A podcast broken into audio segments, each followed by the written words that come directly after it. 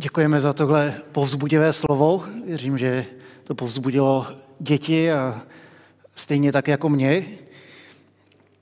A když si říkal, když mi říkal, že když vám někdo něco ukradne, tak to není příjemné. Být, být okradený, to je, to je docela peklo. A nebe, to je zase, když, když najednou najdete něco, nebo když je vám dáno něco, co, co nám nepatří. A já si dovolím začít eh, starým, těžce politicky nekorektním, generalizujícím a urážícím vtipem, který mám hrozně rád. Neby je tam, kde policisté jsou Britové, kuchaři Italové, mechanici Němci, milenci Francouzi a všechno to organizují Švýcaři. A peklo je tam, kde policisté jsou Němci, kuchaři Britové, mechanici Francouzi, milenci Švýcaři a všechno to organizují Italové. Tady ten vtip eh, ukazuje, jak eh, když člověk vykolejený ze svého místa může díky svým vztahům utvořit zcela odlišnou realitu. Díky tomu být na svém místě, díky tomu mít dobré vztahy, tak můžeme, můžeme zažívat obraz nebe, naopak nebýt na svém místě a mít špatné vztahy může, může být obrazem pekla. A věřím, že jako křesťané jsme povoláni k tomu, abychom utvářeli realitu Božího království kolem nás. Aby všechno, kdo jsme, všechno, co děláme, aby všechno, všechno, co máme, aby to ukazovalo na Ježíše Krista. Aby naše vztahy, aby naše práce, to, jakým způsobem trávíme volný čas, to, jakým způsobem utrácíme peníze, to, jakým způsobem se vzděláváme, jakým způsobem řešíme konflikty, aby tady to všechno bylo odrazem Evangelia a aby, aby tady, tady ta to celkové pojetí naší bytosti spolu se vším, co jsem zapomněl vyjmenovat, aby jsme tady ti mohli ukazovat na Ježíše Krista. Aby to všechno odráželo boží charakter a aby pán Bůh v nás, mezi náma a skrze nás mohl přinášet do světa víc lásky, víry a naděje. A tím se dostáváme i k tomu dnešnímu tématu, kterým je pravidla vzájemného soužití. A poštol Pavel napsal dopis Koloským a v něm jim odpovídá na dvě otázky, které jsou zásadní pro lidský život. Jak věřit a jak žít. První polovina dopisu Koloským se zabývá tou otázkou, jak věřit. Eh, komu, čemu mám věřit, na co se můžu spolehnout. Druhá polovina dopisu Koloským odpovídá na otázku, jak žít. Jak prakticky přetavit tu svoji víru ve skutek, jak přetavit tu víru v čin a jak eh, zhmotnit tu víru v tom, jakým způsobem spravuju své peníze, řeším konflikty, jakým způsobem jednám se sousedy a tak dále. Pavel ukazuje, že evangelium může zásadně ovlivnit celý život, že může proměnit vztahy, a to jak uvnitř církve, tak i vztahy v naší domácnosti a naše vztahy se světem kolem nás. A ten dnešní text, který, který budeme spolu číst, tak ten se zaměřuje na to, jak mohou vztahy v domácnosti odrážet evangelium. A je to druhá polovina třetí kapitoly Koloským a budeme to číst od 18. verše do prvního ze čtvrté kapitoly. Takže Koloským 3.18. Ženy, podřizujte se svým mužům, jak se sluší na ty, kdo patří pánu. Muži, milujte své ženy a nechovejte se k ním drsně. Děti, poslouchejte ve všem své rodiče, protože to se líbí pánu. Otcové, neponižujte své děti, aby nemalomyslněli. Otroci, poslouchejte ve všem své pozemské pány, nejen na oko, abyste si jim po lidsku zalíbili, nýbrž ze srdce, v bázni páně. Cokoliv děláte, dělejte upřímně, jako by to nebylo lidem, ale pánu. S vědomím, že jako odměnu dostanete podíl na jeho království. Váš pán je Kristus, jemu sloužíte. Kdo si dopouští křivdy, dostane za to odplatu. Náš pán nikomu nestraní. A vy, páni, dávejte otrkům, co jim spravedlivě patří. Pamatujte, že i vy máte pána v nebi. Krásný, hluboký text, ve kterým teď, jak jsem to četl, mě napadlo, co všechno jsem zapomněl do toho kázání napsat a že každý z těch témat vydá na spoustu dalšího povídání. Já se zaměřím jenom na to, co mě oslovilo v tomhle týdnu. Přestože to možná na první pohled může působit pesimisticky, jako série příkazů. Tohle dělejte, tohle nedělejte, tohle dělejte, tohle nedělejte. Tak věřím, že ten text je hlubší, že je plný naděje a že ukazuje, jak evangelium může proměnit lidské životy. Zkusme se na ně podívat veselej podrobnější paralelu tady k tomu tématu najdeme v Pavlovém dopise do Efezů a v první Petrově. Tam, tam přesně tady to téma, jak se chovat k otrokům, dětem a manželům a manželkám, taky rozvedeno podrobnějiš. Zároveň tady ten text je jednoduchý, eh, stručný a má v sobě spoustu zajímavostí. Ani jednou v něm není zmíněno jméno Ježíš. Ani jednou tam není slovo Bůh. Kristus je zmíněn jednou. Za to slovo pán tam najdeme devětkrát a z toho sedmkrát, když je tím slovem pán myšlen Bůh. Snadno ho můžeme rozdělit do tří částí podle dvojic vztahů, ke kterým Pavel promlouvá, totiž manželé, ženy a muži, jak se k sobě máte chovat, rodiče, děti a otcové, a potom oblast práce, otroci a jejich páni. Můžeme se na to podívat taky z perspektivy muže jako hlavy domácnosti. V té má tři role. Má roli manžela, má roli otce má roli správce domácnosti, pána svých poddaných, šéfa svých spolupracovníků, služebníků. Pavel takovému muži radí, jak být vzorem Ježíše Krista pro svou domácnost, jak být eh, obrazem Krista pro svou manželku, pro svoje děti a pro svoje otroky. Pavel tak jeho protižkům svými radami zároveň pomáhá. On jim eh, přináší ochranu a eh, přináší jim zastání. Tady ty rady pro domácnost nejsou žádná novinka. Podrobně to zpracoval už Aristoteles, eh, když rozvinul řád pro domácnost, ve kterém vedl muže v tom, jak mají správně vést své ženy, děti a otroky.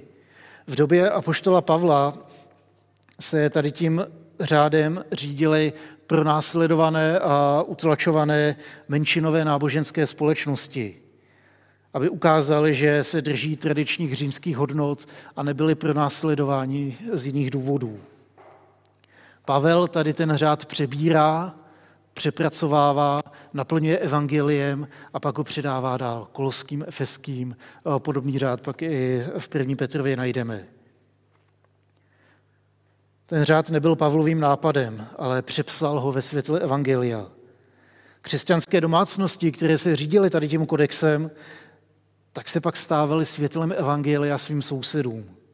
Bylo na nich vidět, jak proměňující setkání s evangeliem změní to, jakým způsobem se dívají na svoje manžele, manželky, jakým jednají se svýma dětma a jakým eh, způsobem jednají i eh, se svými otroky. Jak se prakticky evangelium projevuje na vztazích. Příkazy apoštola Pavla můžeme taky číst jako zaslíbení.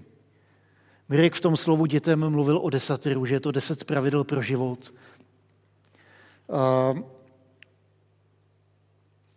Může, můžeme se na to podívat i obráceně. Může to být popis toho, jak vypadá Bohem proměněný život. Bohem proměněný život vypadá tak, že se manželé milují, že vytváří dobré prostředí pro svoje děti, že spravedlivě jednají se svými zaměstnanci. V případě desatera to vypadá tak, že Bohem vyvolený národ, Bohem proměněné životy vypadají tak, že se drží jednoho Boha, že nelžou, nekradou, nevraždí se a tak dále. Tady si dovolím zopakovat myšlenku z minulý neděle.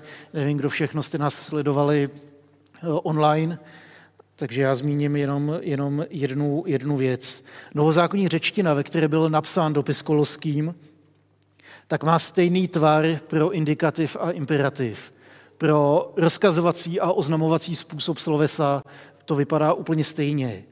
A tak Pavel Kolský může buď přikazovat, anebo může popisovat skutečnost. Tak se jako Ježíšovi následovníci chovejte. A nebo se to dá překládat, jako Ježíšovi následovníci se chováte takto.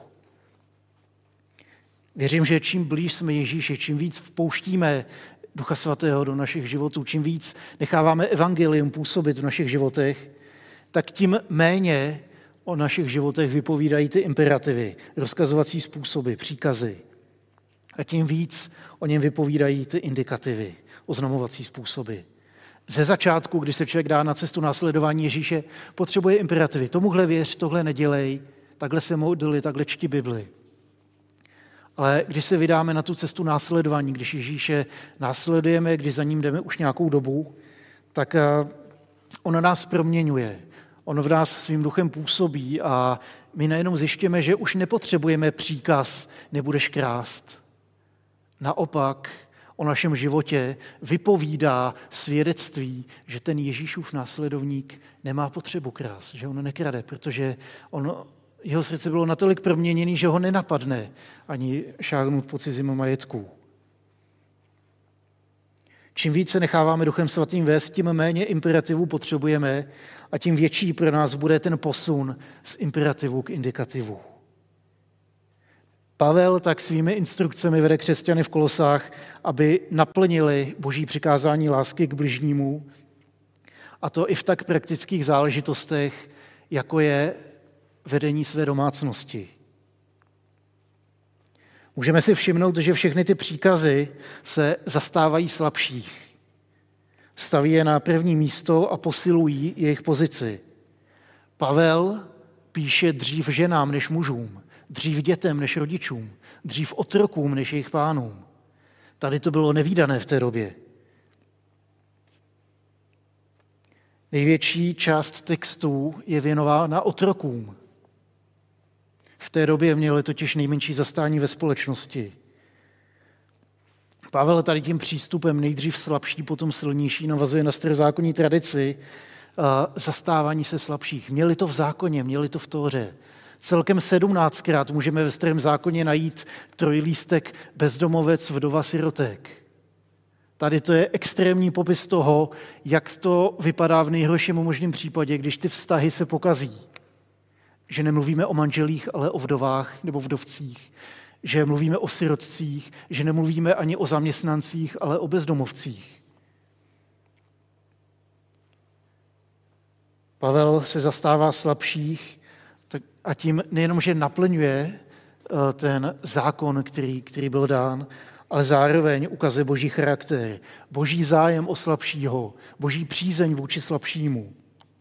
Boží zájem o trojici bezdomovce, sirotka a vdovy ukazuje to, že Bůh má zájem o všechny a každý u něj najde zastání. Každý uh, může dojít toho, že u Boha mi bude zjednáno právo, u něj najdu zastání tam se mnou bude spravedlivě zacházeno.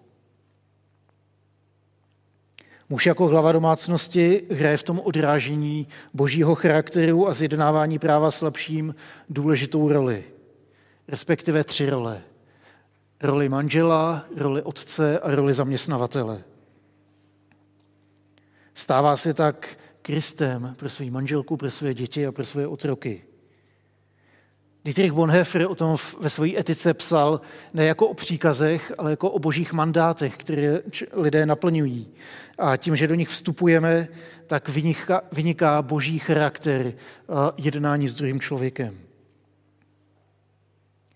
Všechny ty tři dvojice vztahů začínají u slabšího a kromě instrukce tohle dělejte, tohle nedělejte, tak dávají i důvod a zaslíbení, proč to mají dělat. Ta první dvojice vztahů je manželství. Nejbližší, nejužší vztah, který, který můžeme na zemi mít. Pavel nabádá ženu i jejího muže k harmonickému vztahu, k harmonickému manželství, které odráží boží charakter. Muž a žena společně odráží boží obraz a ten je nejlépe naplněn v jednotě, harmonii a lásce. Cílem je harmonický vztah, který oslavuje Boha je vzorem svému okolí a nachází své dokonalé naplnění v Ježíši Kristu. Ženě není přikázáno, aby nekomandovala manžela. Pavel to naopak zakazuje v dopisu Timoteovi. Muži není přikázováno, takhle budeš řídit manželku, takhle si vynutíš poslušnost a tak, takhle zařídíš, aby dělala, co chceš. Naopak, píše se, máš jí milovat. Do vztahu se za žádných okolností nesmí dostat hořkost, která otravuje lásku. To slovo, které Pavel používá, doslova znamená, aby proti sobě nezahořkli. Nesmíš svým jednáním způsobit, aby, aby v tobě vznikla hořkost vůči ní. Nesmíš svým jednáním způsobit, aby v ní vznikla hořkost vůči tobě. Manželé nemají proti sobě zahořknout a proto se žena podřizuje muži a muž ji miluje tou sebe vydávající se láskou agapé. Žena tak odráží z božího charakteru to, že v trojici se jedna osoba eh, vydává, poddává té druhé z lásky. To je ta stejná láska, kterou nás Bůh tak miloval, že pokládá svůj život za nás. Křesťanské manželství je obrazem tady té lásky. Stejně tak rodičovství je druhou oblastí, kterou můžeme ukazovat na Ježíše. Kdo by neměl radost z milých, usměvavých a poslušných dětí? Bohu se líbí, že jsou děti poslušné. A líbí se mu, když rodiče vytváří prostředí, ve kterém se můžou rozvíjet a naplno uvolnit svůj potenciál. To je také mandátem, který mají manželé společně naplňovat a být tak světlem Krista pro svoje vlastní děti. Kristem hmatatelným, viditelným pro svoje potomky. V římském světě byly děti de facto považovány za majetek otce. Ne vždycky se k ním choval hezky. A to Pavlovo varování, chovejte se k ním tak, aby nemalomyslněli, získává najednou jiný obraz. Za prvé ukazuje Ježíšovo vykoupení rodičovství zájmem o dítě, o kterém píše dřív než o rodičích. Vyzývá otce, aby svým jednáním způsobili to, že dítě si rozvíjí. V žádném případě, aby, aby lámali ducha dítěte. Ježíš miloval a přijímal děti. V tehdejší době se to moc nenosilo. Dokonce takovým způsobem, že jeho vlastní učeníci děti od něj vyháněli pryč. A Ježíš na to odpovídá tak, že vyzývá své následovníky, buďte jako ty děti. Radostní, důvěřiví, rostoucí pod jeho vedením, pod jeho vlivem. To je obraz dokonalého rodiče, který nachází své naplnění v samotném Bohu. Aby později, když se tímhle příkazem nebo popisem skutečnosti nebo radou nebudou řídit jejich rodiče, aby pak nebyli jednoho dne smutní, že děti shledají nějaký jiný kult atraktivnější nebo římský způsob života záživnější než křesťanství. Ježíš chce, abychom pozvedali ducha druhého člověka, protože to ukazuje o božím charakteru mnohem víc, než opak tady toho jednání. A poslední oblastí, kterou Ježíš vykupuje, je práce. Největší část textu je věnována otrokům.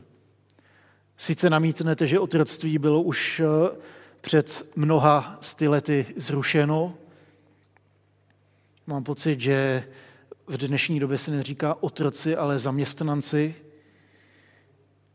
že až moc lidí de facto otročí, protože žijou v takové chudobě. Ano, mají bydlení, ano, mají práci, ale když zaplatí nájem, všechny poplatky, nakoupí jídlo, tak jim pomalu nezbyde ani na oblečení. Čím dál tím víc lidí se dostává tady do té dluhové pasti a de facto otročí svým zaměstnavatelům v neustálém stresu, co když přijdu o práci, jak užijem svoji rodinu, co se se mnou stane. Ježíš vykupuje i tady tu oblast. Podřízení nemají svým zaměstnavatelům nebo takhle, podřízení ten stav svůj nemají vykupovat z vlastních sil, rebelí, drobnýma krádežema, neposlušností, vzpourou proti systému. Mají s vděčností vykonávat svoji práci jako pro pána. On je v konečném důsledku tím pánem jejich pozemských pánů. A nadřízení nemají svoje zaměstnance sdírat z kůže, mají vůči ním být spravedliví a vytvořit jim důstojné podmínky k práci a k životu. Pak se tady v té oblasti práce oslaví Bůh, a to jak z pozice podřízeného, tak z pozice nadřízeného. Podřízený bude světlem Evangelia o tom, jak, jak Bůh proměňuje život a jak Bůh je tou motivací dělat poctivě jakoukoliv práci dostanu. Stejně tak nadřízený je obrazem Ježíše Krista svým podřízeným, když ukazuje svojí prací a způsobem, jakým jedná se svými zaměstnanci. Ano, tak takhle vypadá dobrý pán. O co lepší je Ježíš Kristus. Všechny tyto tři oblasti a jejich vztahy mají ukazovat boží lásku. Zastávají se slabšího. A v ideálním případě budou tady ty vztahy proměněny takovým způsobem, že se z vás stane mocné svědectví Evangelia pro svou rodinu, pro své sousedy, pro svět kolem vás. Tady to svědectví, které předčí let který argument falešných učitelů, které dotírají na kolské eh, z jedné či druhé strany. Pak už, když tam přijde nějaký zákonník nebo nějaký potulný filozof nebo někdo, kdo říká, na tomhle opravdu záleží, tak eh, byť ten argument může být sebelogičtější, čím dneska vyvracíme pravdivost mnoha výroků? No podívej se, jak žije. Mu máme věřit? Podívej se, jakým způsobem vede svoji rodinu.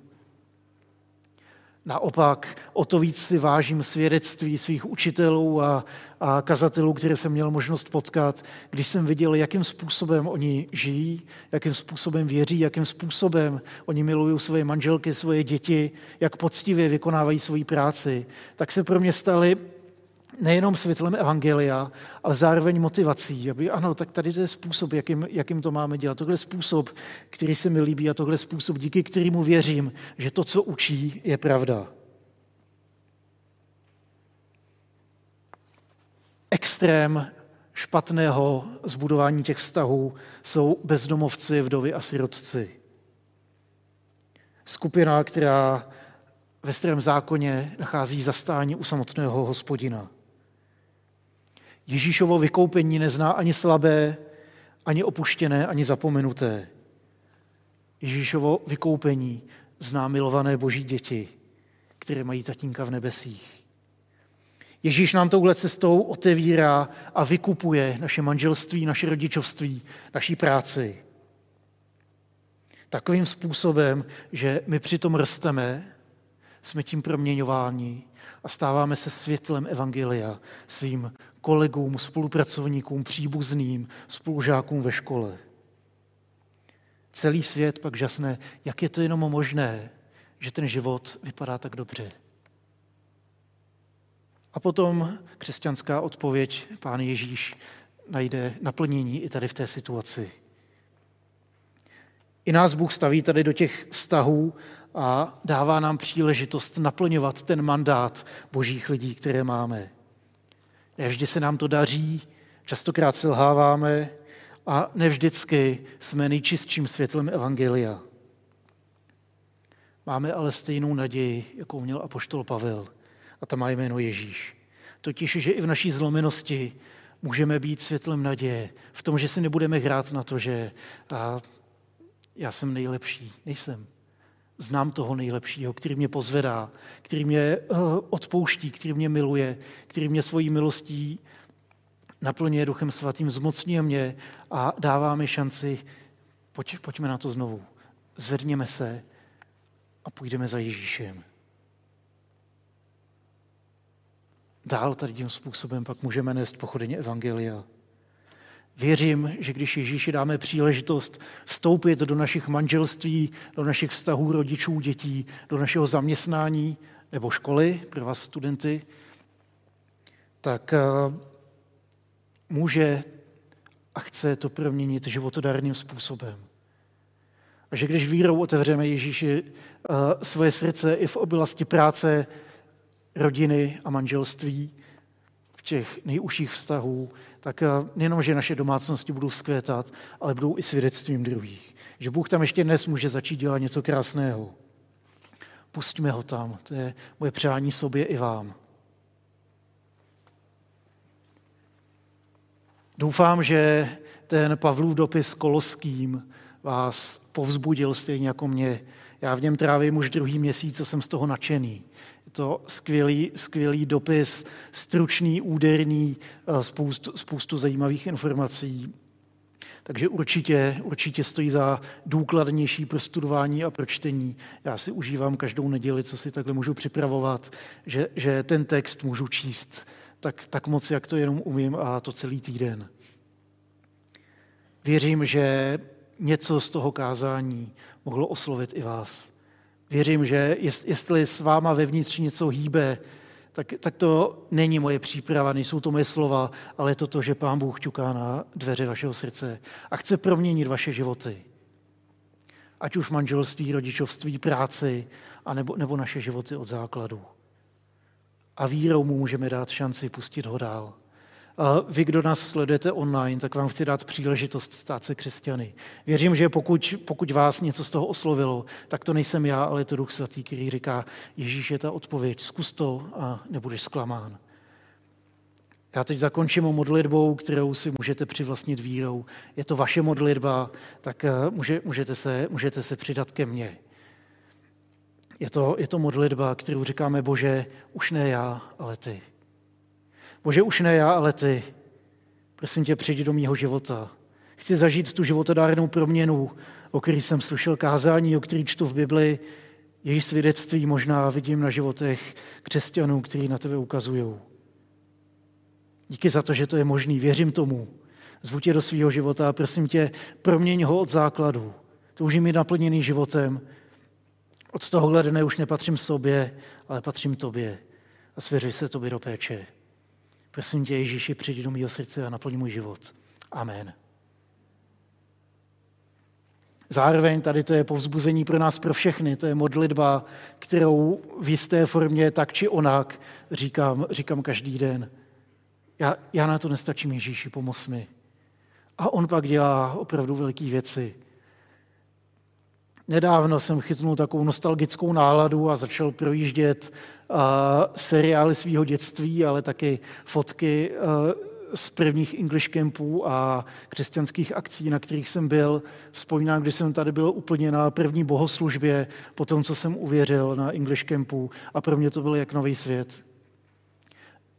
Zároveň si taky vzpomínám, jaký, jaký jsem byl člověk a vidím, co, co Bůh ve mně udělal a jakým způsobem mě proměnil. Tady o tom ale nebudu mluvit já, tady, tady to nechám na svědectví lidí, kteří mě znají, ať, ať posoudí, jak moc se to daří nebo nedaří. A když nestíhám, tak Eliška může říct, že, že jsem nervózní, nepříjemný a že se to moc nedaří. Když, když řídím a vidím, jak řídí druzí, tak, tak se mi to moc nedaří, ale Ježíš je větší i než tady to. Takže toliko. Zároveň připomenu ještě poslední informaci, kterou Steve končil na naše přivítání. Napište nám. Tady se potom později objeví zázračně titulek, na kterém bude naše e-mailová adresa info zavináč Praha.cz. Napište nám, jestli jste odpověděli na tuhle modlitbu. Napište nám, jak Pán Bůh jedná ve vašem životě. My vám chceme poskytnout zdroje, které vám pomůžou k tomu, abyste byli lepším následovníkem Ježíše. Proto máme kursy zapalování, proto chystáme objevování křesťanství. Věřím, že to pro vás bude přínosem.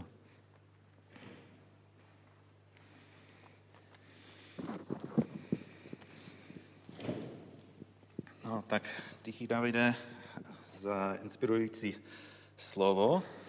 A k tomu mám dvě otázky, prakticky, doufám. A první je no, z pohledu, jak si být jako dobrý muž, jak si být uh, dobrý otec.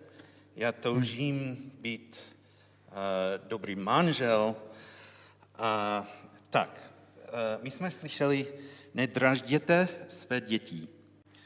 A tak moje otázka je, protože to je, hmm. mi to je velmi důležitý, já jsem, já jsem otec šest dětí, Tak, a jaký je rozdíl mezi dráždění a jako disciplína?